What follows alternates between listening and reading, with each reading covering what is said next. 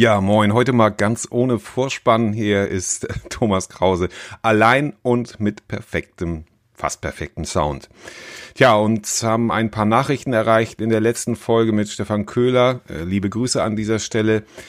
Klang es etwas, also klang ich etwas blechern, ärgerlich, aber mein Mikro war kaputt, hat einfach äh, mehr und mehr den Geist aufgegeben, wurde immer leiser dann zum Schluss und blechern, naja.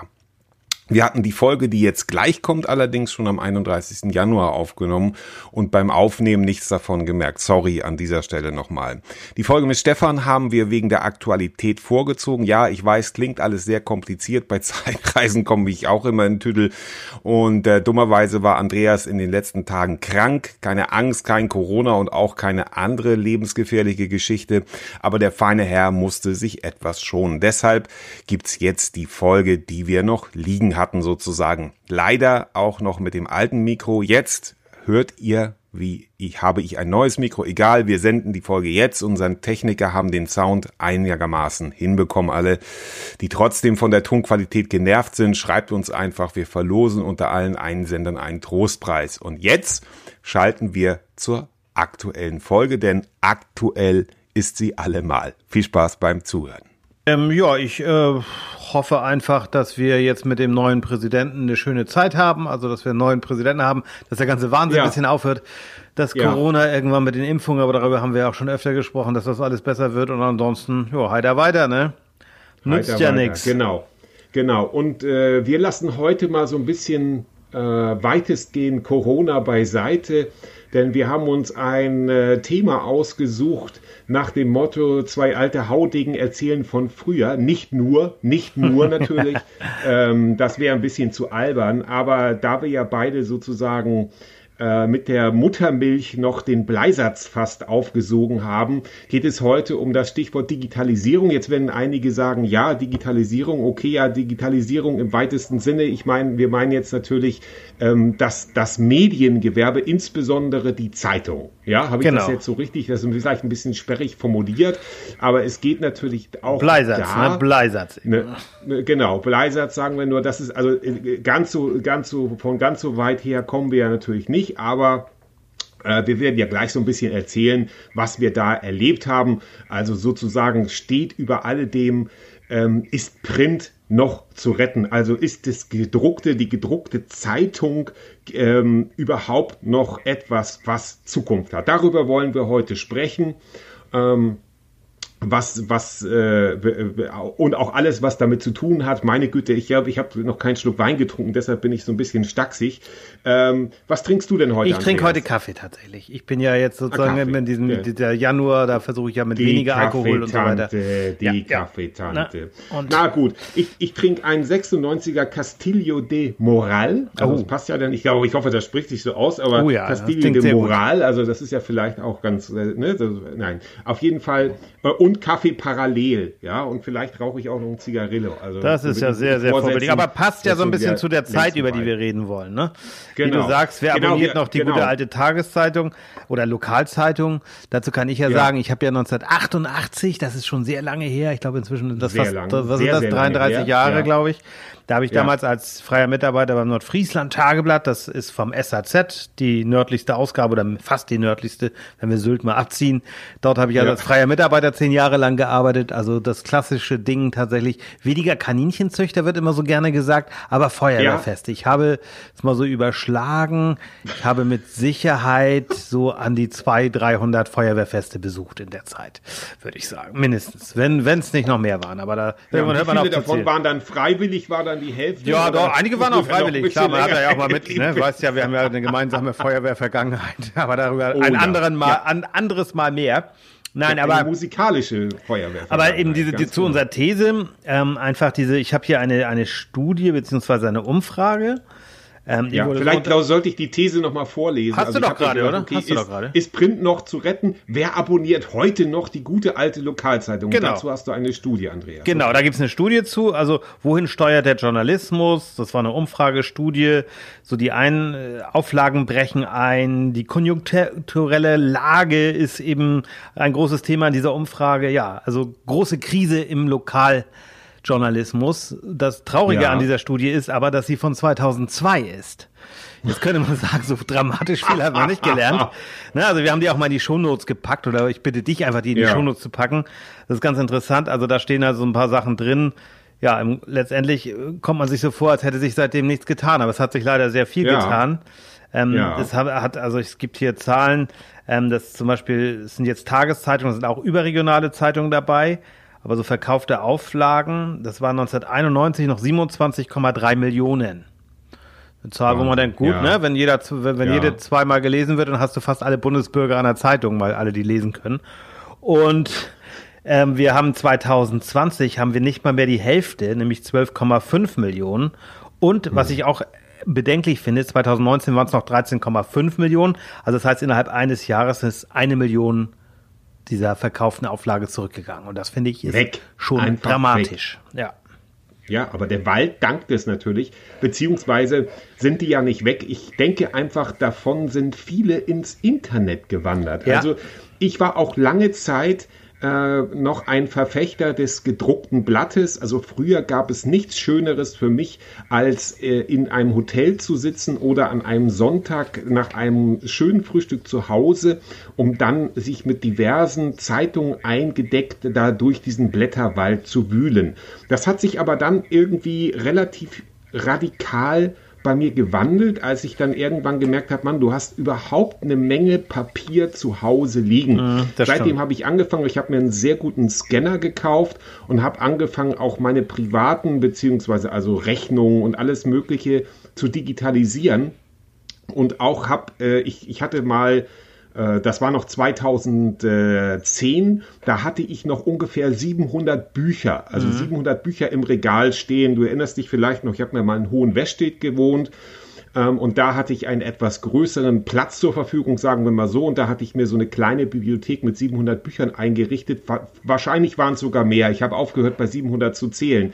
Mittlerweile habe ich, ähm, also mein Ziel sind 100, mein, mein höchstes Ziel werde ich nie schaffen, sind 50, weil ich allein schon 50 Bildbände habe, okay. die ich nicht weggeben werde. Aber ich habe einfach gemerkt, das belastet, Papier belastet. Und so geht's mir auch bei der Zeitung. Also die Zeitung, die ich abonniert habe, habe ich digital abonniert. Und wenn es geht, kaufe ich Bücher auch nur noch digital. Ja. Und ich glaube, dass unsere Generation die Generation ist, die das eben noch macht. Aber zum Beispiel meine Schwiegereltern, ähm, die machen das nicht. Die lassen sich eben noch die Zeitung liefern. Und natürlich muss man auch fragen, wie viel wird in Anführungszeichen getrickst bei den, ja. äh, bei den Abonnenten, weil ich glaube, die Dunkelziffer in Anführungszeichen der Abonnenten, die eine gedruckte Zeitung abonnieren, ist noch äh, erheblich niedriger, weil dazu ja auch diese drei Monatsabonnenten gibt. Genau, da gibt es ja ganz viele. Das machen ja viele Verlage, ne? ja. ne? ob die, die, das die große Zeit ist oder auch der Spiegel. Ja. Wenn man Lufthansa fliegt, weiß man, das kennt man das, dass man da immer irgendwie eine Zeitschrift, Zeitung in die Hand gedrückt kriegt. Das ist auch so ein Problem. Ähm, jetzt mit dieser, wir wollen ja nicht über Corona so viel reden, aber es ist einfach ein kleiner Punkt. Das hat mir ein Freund ja. erzählt, der im, noch beim SAZ klar. arbeitet. Und er sagt schon, ähm, klar, die Auflage sozusagen, die geht weiter zurück. Das ist echt so ein Problem, ne, dass die haben. Also mhm. nicht nur der SAZ, das haben auch andere Tageszeitungen. Das ist, liegt einfach daran, wie du schon sagst, die etwas jüngeren, zu denen wir uns vielleicht gerade noch so zählen wollen, mit so etwas mit, noch, mit ja. Augen zu drücken und so weiter. Nein, aber weil wir ja da schon affin sind und sagen, okay, wir sind auch bereit, eine Zeitung oder eine Zeitschrift ähm, digital zu abonnieren. Ähm, und es ist tatsächlich auch so, dass die ähm, Verlage da, ich kann, habe jetzt keine validen Zahlen, aber ich habe von einem Beispiel, das habe ich ein Interview gelesen mit dem Chef des Mindener Tageblatts, das ist also jetzt nicht mhm. Schleswig-Holstein, aber ja. Ist ja auch egal. Der hat halt einfach gesagt schon, dass sie jetzt in der Corona-Krise sozusagen eine positive Entwicklung haben. Ne, vervier, mhm. fast verfünffacht haben sich die Digitalabonnenten. Wenn ja. man sich dann aber die Zahlen anguckt, dann haben sie sich eben von 250 auf gerade mal 1000 hochgeschnellt. Das ist natürlich gut, das ist schön, aber das ist natürlich nichts, was dich jetzt sozusagen rettet, ne? Wenn du dagegen dann sozusagen 28.000 Printabonnenten hast, so als Maßstab für diese Zeitung, ja, na, dann ist das genau. noch nicht viel und das ist natürlich ausbaufähig, aber ich glaube, dass diese treuen Leser der der der Lokalblätter sind halt oft 60 plus und die sind ja. nicht alle, ich kenne auch einige, die das tatsächlich machen, aber die sind nicht bereit umzusteigen. Und wir müssen natürlich ja. auch, wenn wir darüber reden, über die Qualität sprechen. Ne, da hat ja, natürlich klar. auch vieles sozusagen ja, ich will nicht sagen nachgelassen. Das nehmen wir einfach mal mit in die, in die nächste Runde, genau. Äh, dazu gibt's unendlich viel zu sagen. Die New York Times hat ja auch einen Boom erfahren im digitalen Abonnement. Ich habe ja sogar auch die New York Times für 100 Euro im, im Jahr abonniert.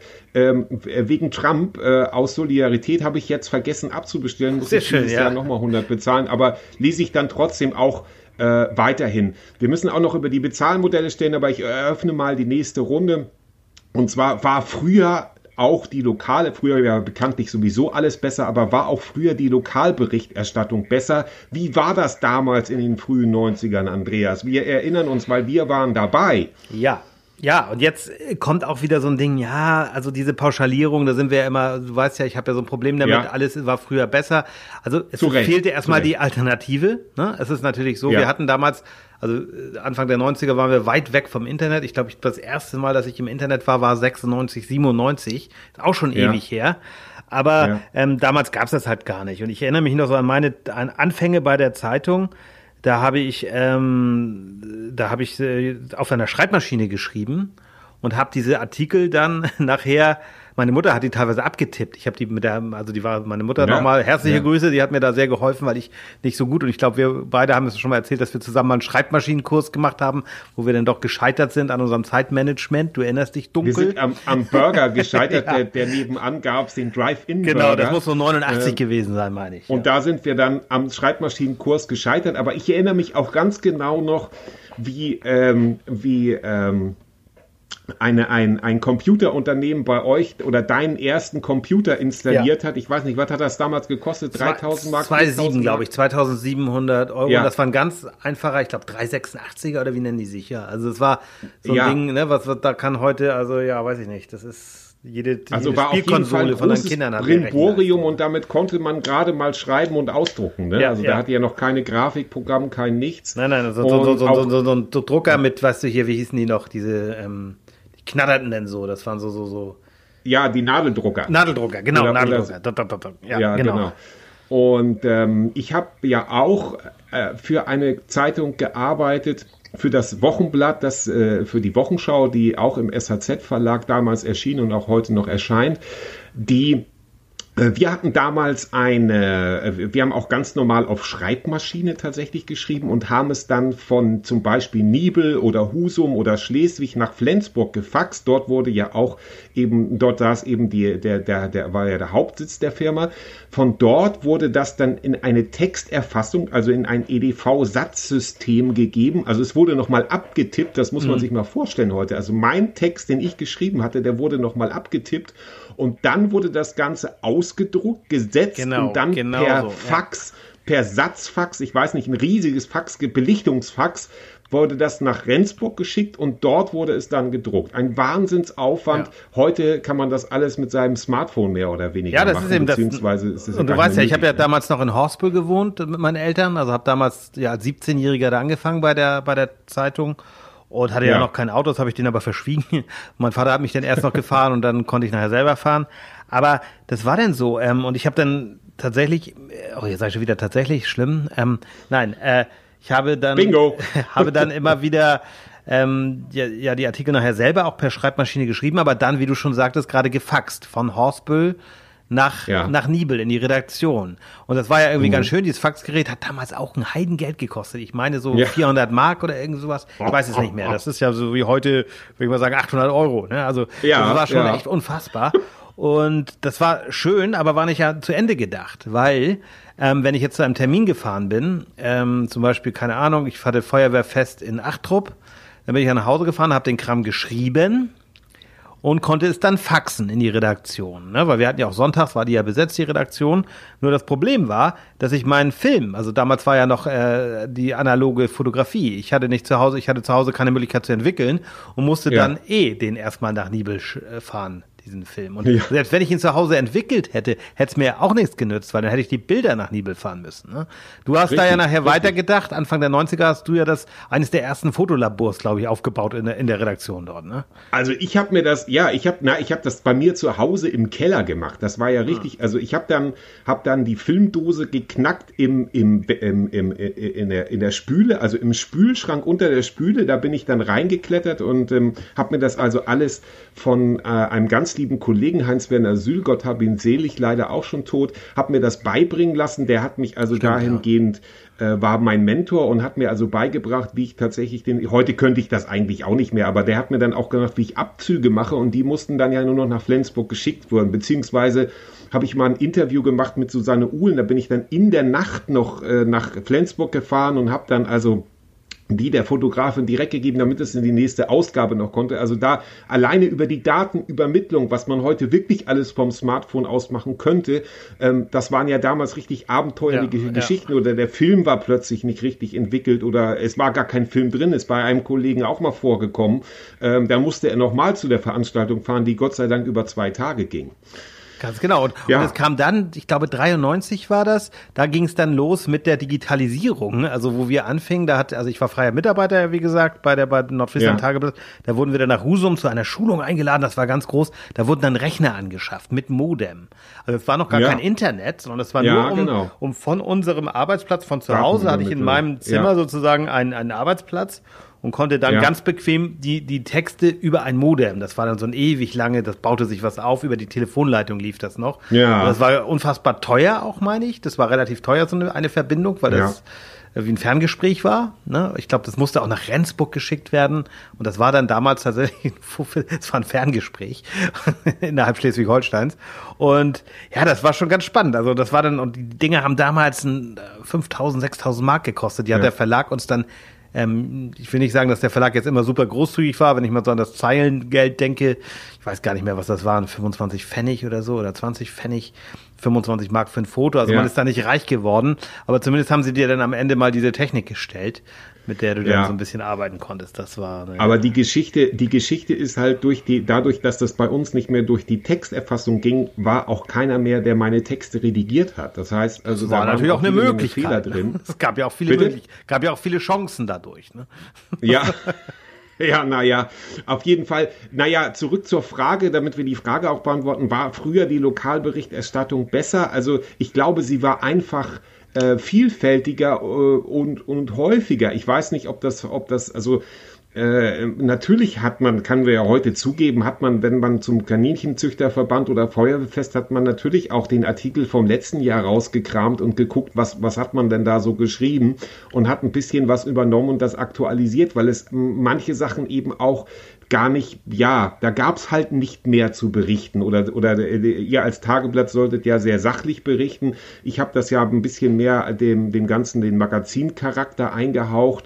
Ähm, da ist halt die Frage, okay, was, was, welche Möglichkeiten bietet einem überhaupt die Lokalberichterstattung? Naja, sie bietet schon sehr viel und ich glaube, also, dass da sehr viele Fehler auch gerade in dieser Zeit gemacht wurde, dass man da am falschen Ende gespart hat, weil es ist, es ist die Urzelle des Journalismus dort, ne? Und auch um Talente absolut, zu schmieden absolut. und zu sagen, und das, das wurde dann immer weniger, weil auch gespart wurde. Wir hatten damals ja einen freien Mitarbeiter, das war ein, ein sehr netter Mensch, äh, Pensionär und so weiter, der dann dafür ein Apfel und ein Ei gearbeitet hat, für irgendeine Pauschale.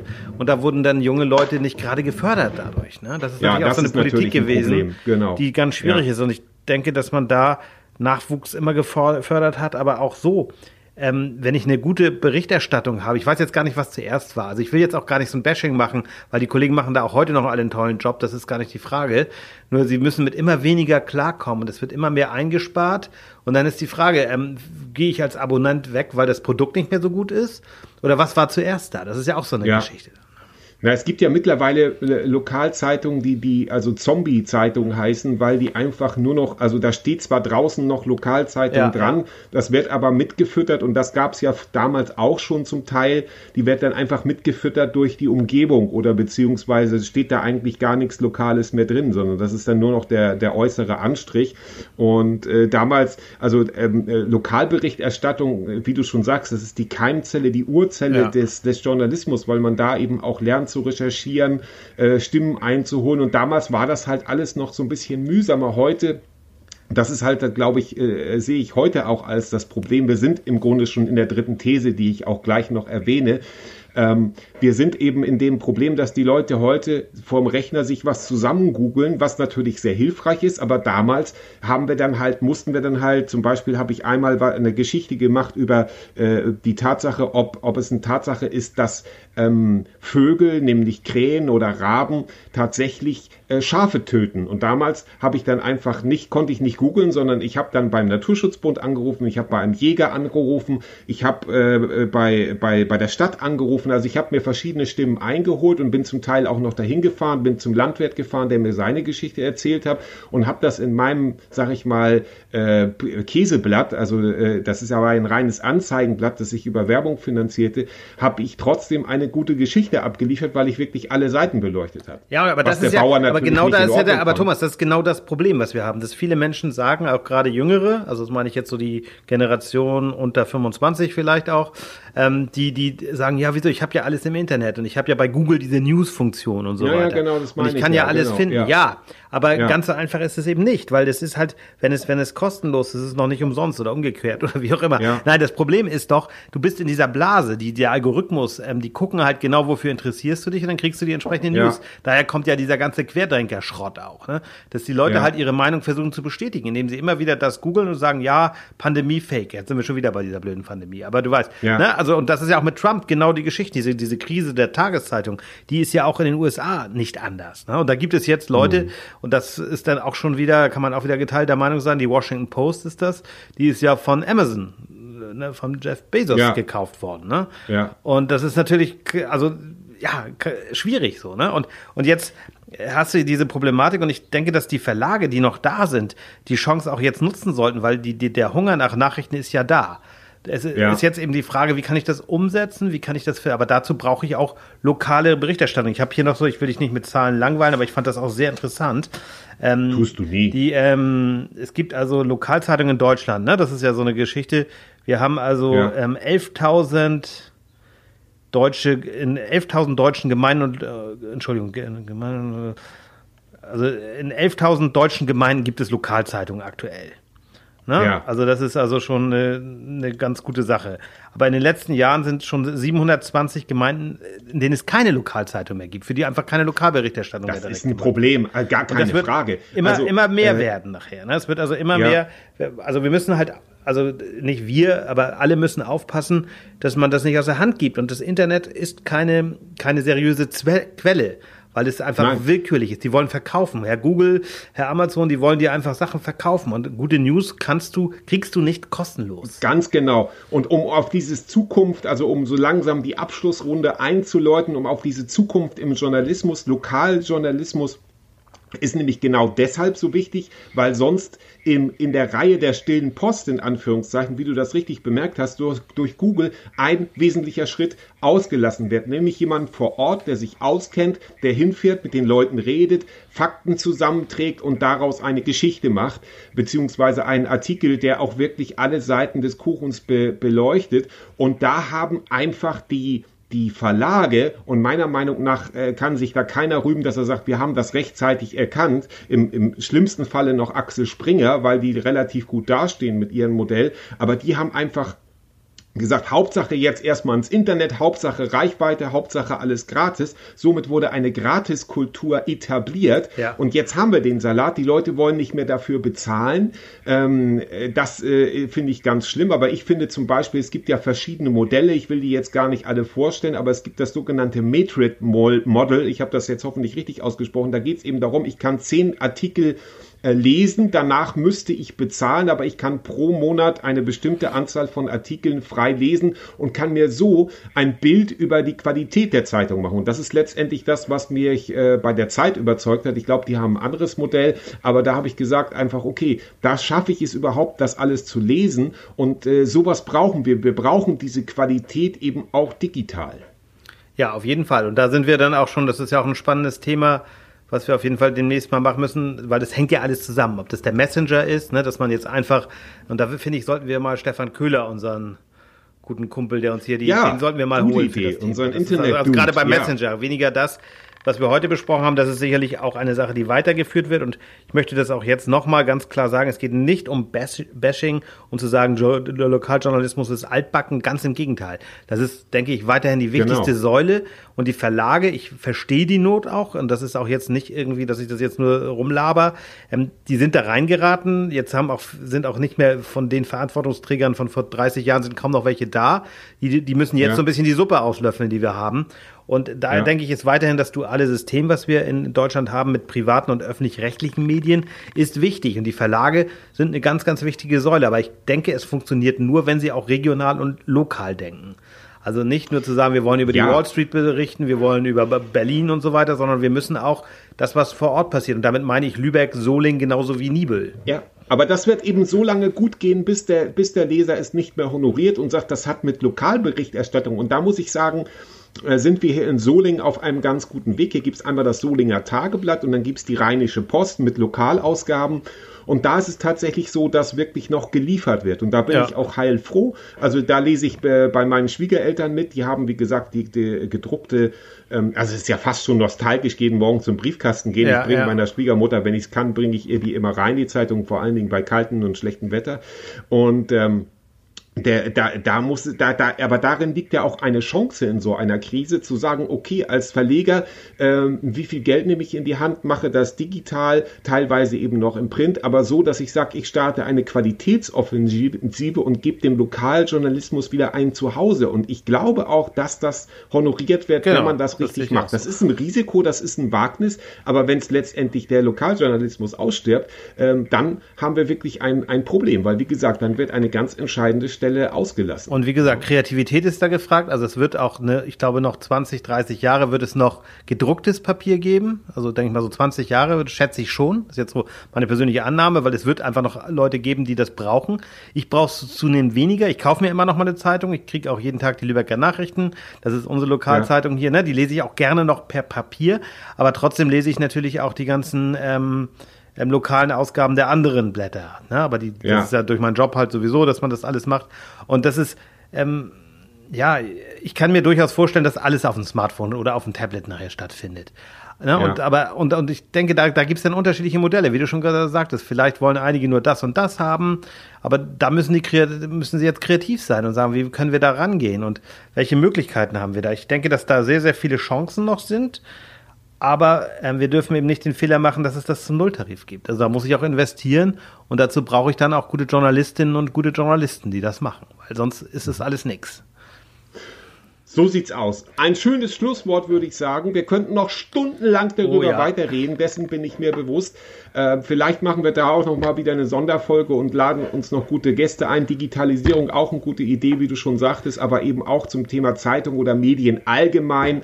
Äh, zum Thema Journalismus, Qualität gibt's ja nicht nur auf lokaler Ebene, sondern eben auch auf ja nationaler oder auch internationaler Ebene große Unterschiede und große Veränderungen. In diesem Sinne ich sagen wir Tschüss und vielen Stöcke Dank bis zum nächsten Mal. Und schöne Woche euch allen.